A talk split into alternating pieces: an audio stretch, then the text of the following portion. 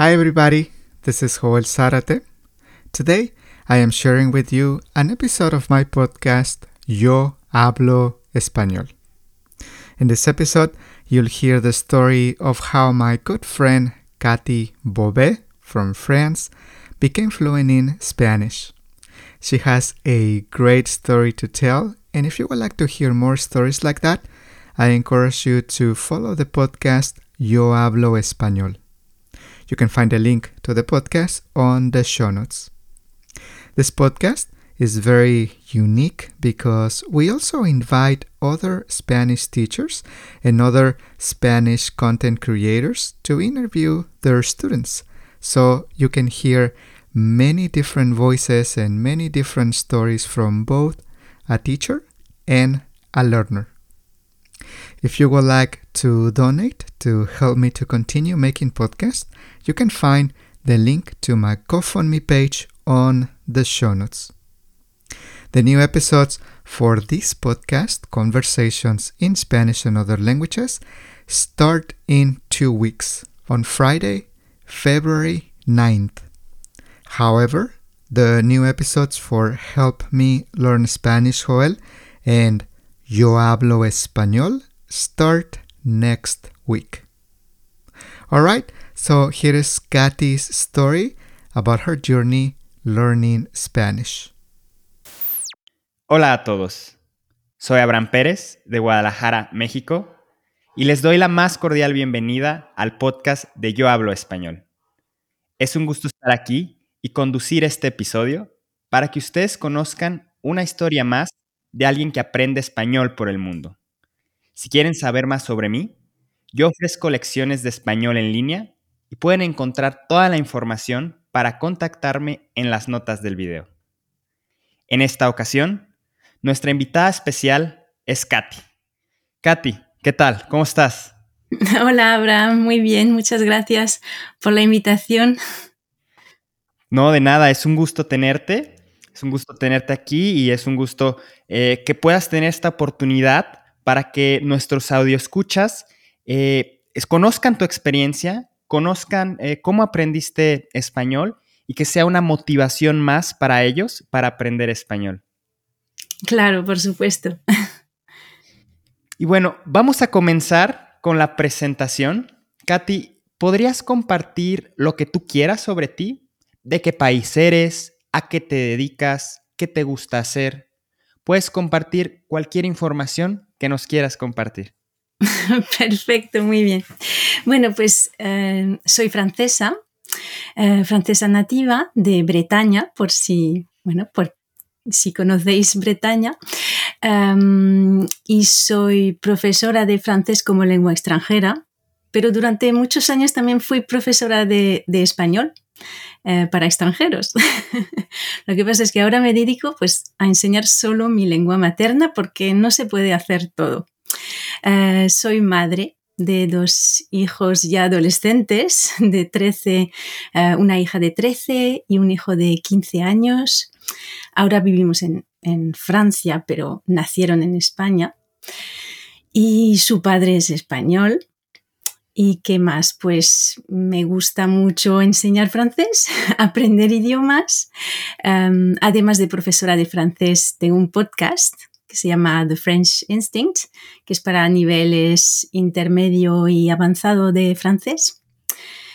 Y pues en la vida me gusta la naturaleza, bailar, los bailes latinos en especial, y pues pasar tiempo con mi familia, con mis hijos, hacemos escuela en casa desde que, eso, desde que nacieron, o sea que es toda una, aventura. y pues, bueno, más o menos eso es lo que puedo decir de mí. Muchas gracias por compartir esto con nosotros, Katy. Y mencionaste que, eres de Bretaña. Eh, ¿Podrías compartirnos tres cosas interesantes, curiosas o conocidas sobre, sobre Francia en general o más específicamente sobre Bretaña? Eh, puedes hablarnos del clima, la comida, la cultura, lugares famosos, la lengua, el turismo, etcétera. Sí, sí, claro. A ver, solo tres cosas, eh, bueno, es difícil, pero aunque no esté en Bretaña, está el Mont Saint-Michel, el monte San Miguel, eh, que está en realidad en Normandía, pero pegando con, con Bretaña, y es uno de los lugares más famosos de Francia. O sea, vienen millones y millones de turistas del mundo entero a visitarlo. Es un lugar de peregrinaje y un lugar muy especial en la, en la costa. De hecho, es una isla. Em, y es un lugar precioso que a mí me encanta porque a pesar de ser un lugar muy turístico, pues no ha perdido el encanto. Lo que pasa es que yo intento ir cuando no hay muchos turistas, cuando no hay mucha gente, claro. Entonces, eso es lo primero que, eso que podría contar de la zona donde vivo. Luego, algo que es muy conocido de la gastronomía francesa y que también es bretón, son los crepes, ¿no? Les crepes, eh, que también tenemos, claro que es originario de, Bretaña. Eh, y tenemos dos variedades. Una que es la que se conoce por el mundo entero, que son los crepes dulces, con harina de trigo normal. Y los otros son los crepes de trigo sarraceno, que donde vivo las, llamamos galette. Y eso es con otra harina. Y tiene un sabor muy diferente Generalmente se prepara con algo salado, con queso, con huevo. Entonces, eso no se conoce tanto como los crepes. Y lo tercero, pues va a sonar atópico, pero el famoso olala que dicen todos los extranjeros cuando se refieren a nosotros, pues en realidad sí que lo, sí que lo decimos mucho. O sea, es verdad, no es, no es solo un tópico. Decimos muy a menudo hola Interesante, Katy. ¿Y ese hola eh, en qué situaciones específicas lo dicen? Pues cuando te sorprende algo, eh, para bien o para mal, ¿sabes? Ves algo que, que, no te gusta nada y dices, hola, ¡Oh, es como decir, madre mía, ¿sabes? Y puede ser tanto positivo como negativo. O sea, algo, qué pasada, o qué exageración, o qué guay, ¿sabes? Eso sirve para un poco para todo. sí. ¿Y, esto, esto se dice en todas las regiones de Francia o es más notorio en, Bretaña? Yo creo que más o menos en todas partes. Ah, en, en, el sur de Francia no sé si lo dicen tanto, pero vamos, que se dice muchísimo. Y si tú escuchas la radio o la tele en Francia, vas a oír que todo el mundo lo dice. Hola, la. Hola, la. Hola, la. Bueno, y vamos a pasar a nuestra sección de preguntas curiosas. ¿Y hay alguna comida que te guste mucho de cualquier país hispanohablante? Eh, por ejemplo, la paella, que tengo entendido que es muy popular en España, las arepas, los tacos, el ceviche, la ropa vieja cubana. A ver, de lo que has dicho, hay muchas cosas que no sé lo que son. La ropa vieja sí, porque estuve en Cuba, pero lo demás, la verdad que no sé muy bien. Los tacos sí, que lo he probado. a ver, a mí lo que me gusta mucho, lo, lo que más me gusta es la tortilla de patata española, porque es como algo tan sencillo, ¿sabes? Que como con ingredientes básicos solo patata, cebolla, huevo y aceite, pues consigues hacer algo delicioso. Y, yo mira que, que estuve muchos años viviendo en España y mi marido es español y comemos tortilla de patata pues muy a menudo. A mí nunca, nunca me ha salido perfecta. No, sabes, como que me falta algo.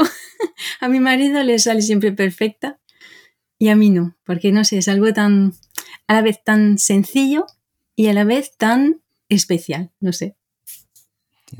Y se refiere normalmente como tortilla simplemente, ¿no? Como el nombre de la tortilla. Sí, sí, si dices tortilla, en, bueno, en España al menos, cuando dices vamos a comer tortilla, pues la gente sabe que es eso, es la tortilla de patata. Interesante porque eh, en algunas películas, series eh, españolas, eh, es muy popular y mencionan, oh, vamos a comer tortilla. Y aquí de este lado, en este lado del mundo, tortilla es una tortilla, una tortilla de harina o tortilla de maíz. Y es, bastante este, chistoso para nosotros. Sí. Y bueno, eh, ¿qué país o ciudad hispanohablante te gustaría visitar y por qué te gustaría conocer ese país o ciudad?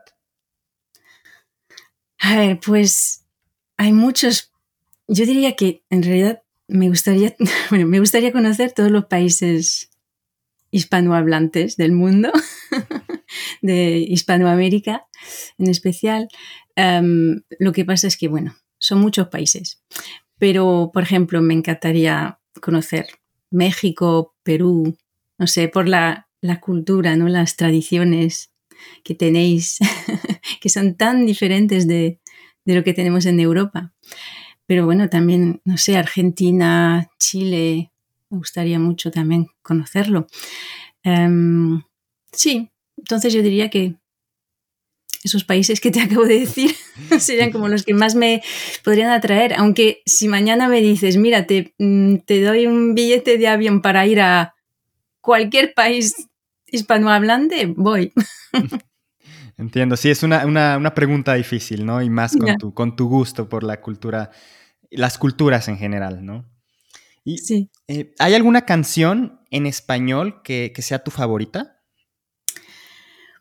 Pues, a ver, la verdad es que desde que estoy viviendo de nuevo en Francia, no sigo mucho la música, no, sé lo que está de moda en España, no tengo ni idea de los nuevos cantantes, nuevos artistas que hayan podido eh, salir, pero mm, entonces me voy a quedar con lo que yo escuchaba cuando vivía en España, y de eso hace ya 10 mm, años, eh, pues Mm, me gustaba escuchar la, Oreja de Van Gogh y Pedro Guerra. Pedro Guerra es un cantautor español y La Oreja de, Van Gogh es un, grupo español también.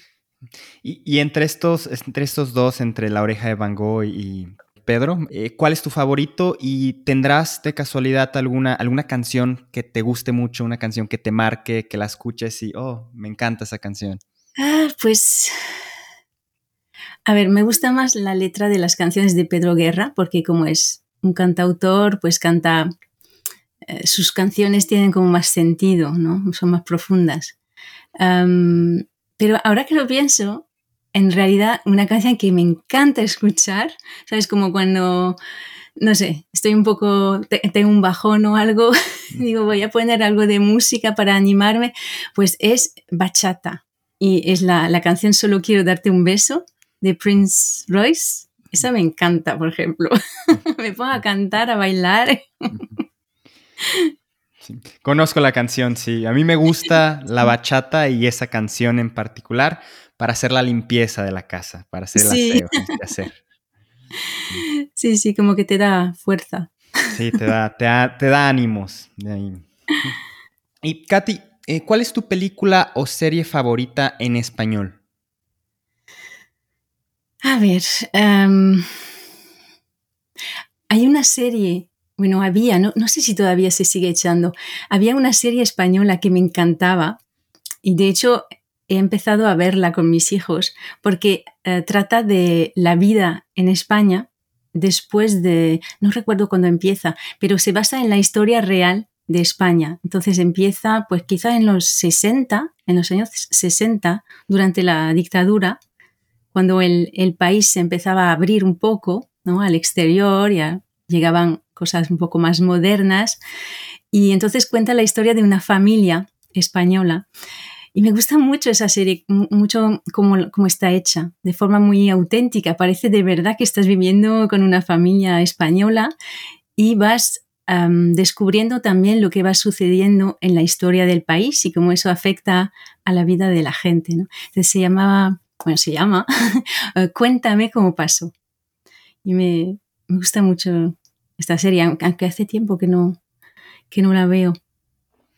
Interesante. No, no la conozco, no había escuchado ese nombre, pero bueno, para mí, para todos los escuchas, si están interesados en conocer un poquito más sobre la historia de España, pueden, pueden echarle un ojo a esa, a esa serie, a esa película. Sí. Katy, ¿tienes algún libro favorito en español? Un libro favorito. Mm, pues el, amor en los tiempos del cólera de Gabriel García Márquez es un libro que me sí que me gusta mucho. Lo leí varias veces. Sí, Gabriel García Márquez es un ícono de la literatura española. Sí. Y bonito libro, bonito libro. Y eh, entre tus frases favoritas, expresiones o palabras favoritas en español, ¿podrías compartirnos alguna? Sí, bueno.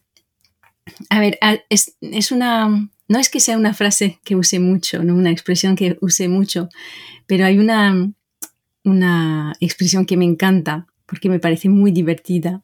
Es éramos pocos y parió la abuela. Me encanta esta expresión, aunque la verdad es que no la uso mucho, pero me parece muy divertida. ¿Podrías explicarnos lo que significa esta expresión? Sí, sí. Pues, por ejemplo, estás en una situación ya complicada, ¿sabes? Y viene una noticia, sucede algo aún peor, ¿no? O sea, éramos pocos en el sentido de ya éramos muchos, ¿no? En el sentido contrario. Y encima, la abuela como que ha parido, como que ha tenido un hijo más. O sea, que vaya lío, ¿no? Sí, es en ese, ese sentido. Entiendo. Muchas gracias, Katy. Y eh, una expresión similar podría ser que llueve sobre mojado, ¿no? Ah, no sé. Llueve sobre mojado. Sí, quizá. Sí, como que, que las cosas van a peor. Exacto, sí, sí. Y bueno, vamos a la sección de preguntas sobre tu experiencia con el español y el mundo hispanohablante. ¿Por qué decidiste aprender español? ¿Qué te motivó a aprender español?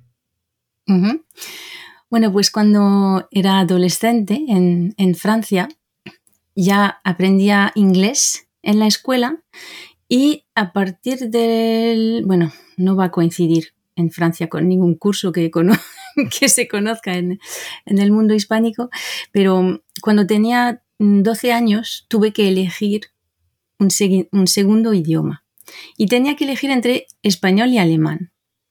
Y como mi madre había aprendido algo de español cuando era joven, y siempre me había dicho, ah, como que, le gustaba mucho España, que le gustaba mucho el español, aunque yo no sabía nada del idioma ni del país, pues como que me atraía, ¿no? Conocer eh, la lengua.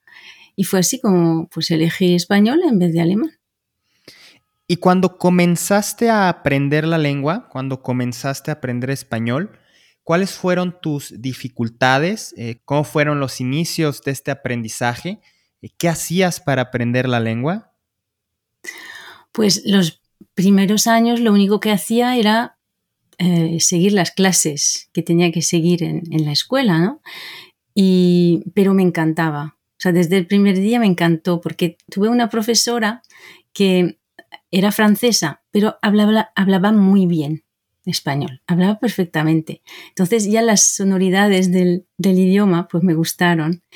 Y ella además usaba un método que, aunque el libro, era, el libro de texto era un poco antiguo, pero era un, método basado en el aprendizaje en, en contexto.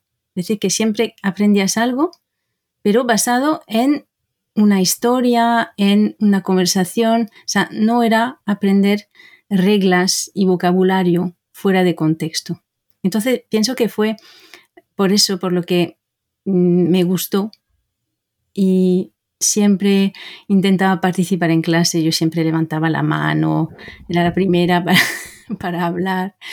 entonces, pues tengo muy buenos recuerdos de los primeros años. No, no recuerdo dificultades porque yo sencillamente hacía lo que me decía la profesora, me gustaba y con eso pues, me, bastaba al principio. Muy bien. Y mencionas que actualmente vives en Francia y en la ciudad donde vives, en la región donde vives, ¿hay una comunidad o personas de países hispanohablantes eh, que tú puedas interactuar con ellos en tu día a día? Aparte de tu marido, claro. Ya, sí, claro, porque el español lo usamos a diario en casa, pero la verdad es que donde vivo no, no, tengo comunidad hispanohablante. por desgracia no, no la he encontrado. Em, bueno, en Bretaña, claro que hay. Hay españoles em, hispanohablantes en general, pero no, no creo que haya una comunidad muy importante. Y como vivo en el campo claro, voy a la ciudad, pero tampoco tan, me quedo tanto tiempo como para tener tiempo ahí de buscar, de interactuar con gente de habla hispana.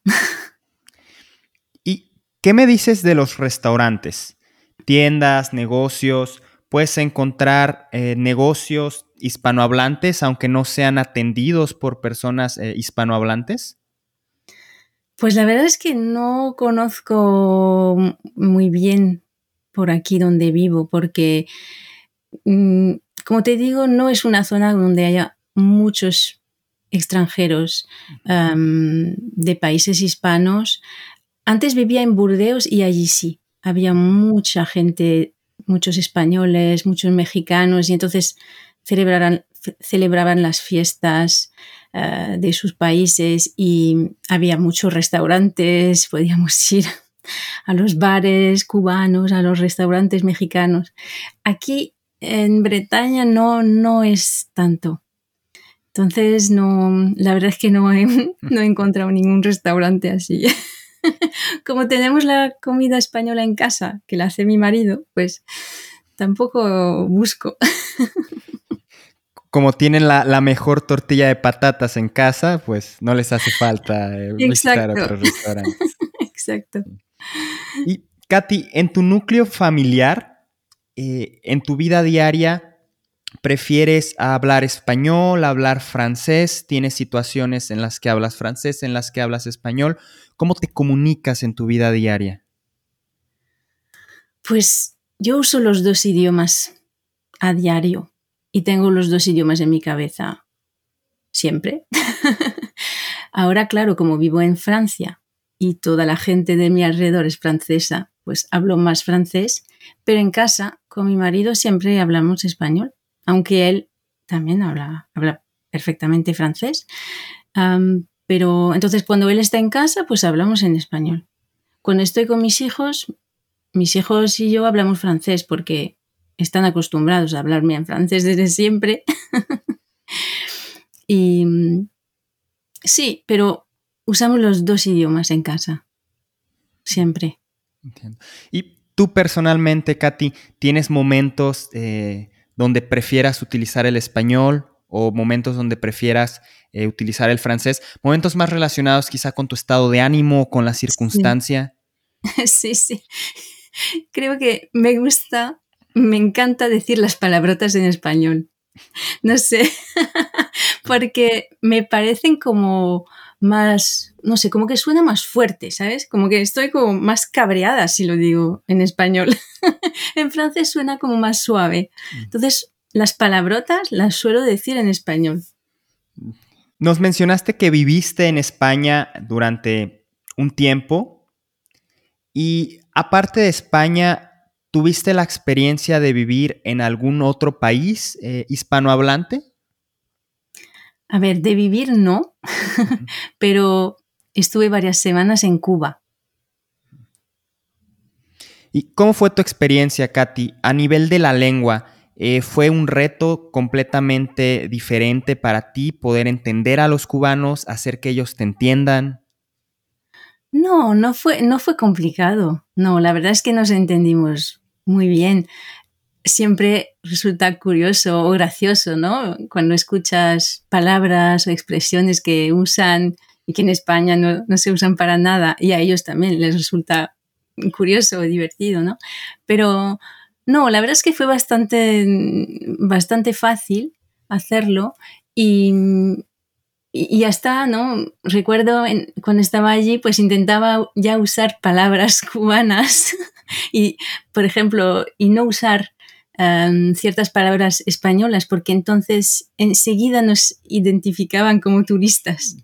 Por ejemplo, si decíamos vale, sabían que éramos eh, españoles, bueno, aunque yo soy francesa, pero sabían que, que no éramos de ahí. Entonces aprendí a decir ok, ok, en vez de vale. Ok. Sí.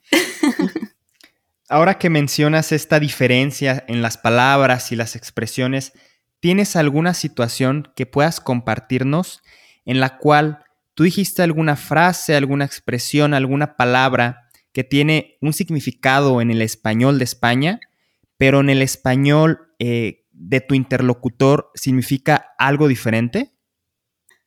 Ah, no, no creo. No, no, no recuerdo nada parecido. Bueno, no sé, es que ya hace varios años. Quizá pasó, pero no lo recuerdo. Muy bien, muy bien. ¿Y quieres mencionar alguna cosa más sobre tu experiencia con el español y cómo hablar español y ser parte de la cultura ha enriquecido tu vida? Sí. Bueno, primero, aprender español ha cambiado mi vida porque luego decidí estudiar español, me fui a vivir a España, conocí a mi marido. Entonces, claro, toda mi vida ha sido diferente por haber aprendido español. Y también ha influido en mi personalidad. Cuando yo llegué a España, había viajado un poco, pero tenía una mentalidad bastante francesa. Y claro, estuve casi 13 años en España, entonces eso influyó mucho en mi carácter. Y ahora realmente puedo decir que tengo las dos culturas en mí. No, soy 100% española, claro, no puedo serlo, pero tampoco soy 100% eh, francesa, ya, ¿sabes? Tengo los dos, las dos identidades en mí para, para siempre. Y creo que esto puede ser una, una clave para realmente aprender un idioma hasta un nivel eh, muy avanzado, que es realmente querer formar parte de, de la cultura del país, del em, querer integrar realmente, integrarte y em, asimilar em, esa cultura para que forme parte de ti. Entonces, creo que si llegas a hacerlo, o, si simplemente quieres hacerlo, aprender el idioma es como, como mucho más fácil, porque si te gusta tanto, tanto, pues vas a buscar todas las oportunidades para hablar el idioma, para entender cada detalle, entender la cultura y saber cada día más, cada día más. Creo que sí, para mí es lo que ha funcionado para llegar a tener un nivel eh, avanzado. Interesante, Katy. Y con lo que respecta a la cultura española, ¿hay alguna parte, algún algún tema que te interesó mucho en específico de la cultura española.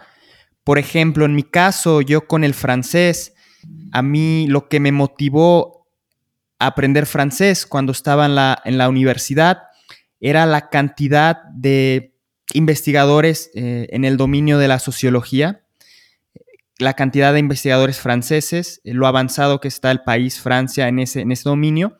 Y fue lo que me motivó y fue algo que en mi opinión es muy característico de la cultura francesa, eh, las ciencias sociales. Eh, fue mi experiencia y fue lo que a mí me motivó a aprender francés. ¿A ti qué te motivó a aprender eh, español? ¿Hay algún tema en particular que te haya motivado? Bueno, creo que hay, hay, muchos temas que, que, me interesaron mucho. bueno, empezando por la lengua en sí, me, me encantaba las sonoridades, la, literatura, ¿sabes? Y la pronunciación, o sea, me encantaba pronunciar eh, el español. Y luego, pues, yo diría que más bien toda la cultura de la vida cotidiana, ¿sabes? Que es tan diferente de lo que mm. conocemos en los demás países europeos. Hay tantas peculiaridades en España. Y luego, pues cuando ya empecé a estudiar más ya en la universidad, pues por ejemplo, una época que me, que me encantó, que me apasionó, que me apasionó fue la, España musulmana, la, época musulmana de la historia española. Me, me pareció interesantísima y no se estudia mucho, no se enseña mucho. Entonces yo como que me dediqué un par de años a, estudiar esa época de, la historia de España. Bueno, Katy, muchas gracias por compartirnos todo esto sobre tu experiencia con el español. Y antes de terminar, eh, me gustaría que nos compartieras un poquito más sobre el podcast, eh, sobre tu podcast, el podcast que has estado conduciendo durante este tiempo. Háblanos un poquito del contenido, un poquito de, la historia de este podcast eh, y también para todos nuestros escuchas, si están interesados en escuchar a Katy para aprender francés o simplemente quieren contactarla, pueden encontrar toda la información en las notas del video. Gracias, Abraham. Pues sí, a ver, el podcast The French Instinct tiene tres años y medio y lo empecé porque sentí una necesidad imperiosa de, contar mi, eh, eh, mi experiencia con los idiomas, por un lado, y por otro lado, de ayudar a las personas que se querían, eh, que querían progresar en francés, perfeccionarse, porque cuando llegas a cierto nivel es difícil ir más allá, ¿no? Tienes que tener mucha motivación y encontrar algo que te, que te ilusione. Entonces, pues empecé ese podcast y ya llevo tres años y medio. he publicado ciento, ya casi 120 episodios o así. Y pues hay episodios donde hablo más de mis experiencias con los idiomas, pero siempre de una forma entretenida, ¿sabes? Cuento una historia, cuento una experiencia que tuve. Otros episodios los dedico más a la vida cotidiana, por ejemplo, en Francia, alguna, no sé, algún malentendido, alguna cosa que ha pasado en mi vida diaria. Y para mí lo más importante es transmitir a las personas que me escuchen pues un poco de, ¿sabes?, de buen humor, que se lo pasen bien escuchando el podcast, que durante ese momento se olviden de todo lo demás y que eso les motive para seguir aprendiendo francés, ¿no? Y aprender en contexto. ¿Sabes? no es un podcast donde voy a enseñar reglas de gramática, voy a dar listas de vocabulario, ¿no? Yo hablo, cuento algo y luego pues pongo a disposición de la gente que quiera la transcripción con notas donde explico las expresiones idiomáticas, el lenguaje coloquial, porque hablo de una forma bastante natural, ¿no? y es importante cuando aprendes francés aprender todo eso para poder entendernos, porque usamos muchas expresiones y mucho argot eh, a diario si aprendes francés solo a través de los libros de texto o de las novelas, pues no vas a entendernos, porque no es la lengua que hablamos a diario. Entonces, para mí es importante enfocarme en el francés que se habla de verdad y hacerlo de una forma pues amena, entretenida, enriquecedora también y con un enfoque intercultural. Más o menos así resumido es lo que, lo que propongo.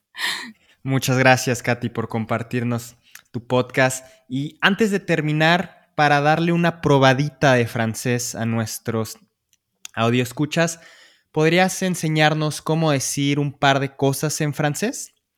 Vamos a comenzar con Hola, ¿cómo estás? ¿Cómo lo dirías en francés?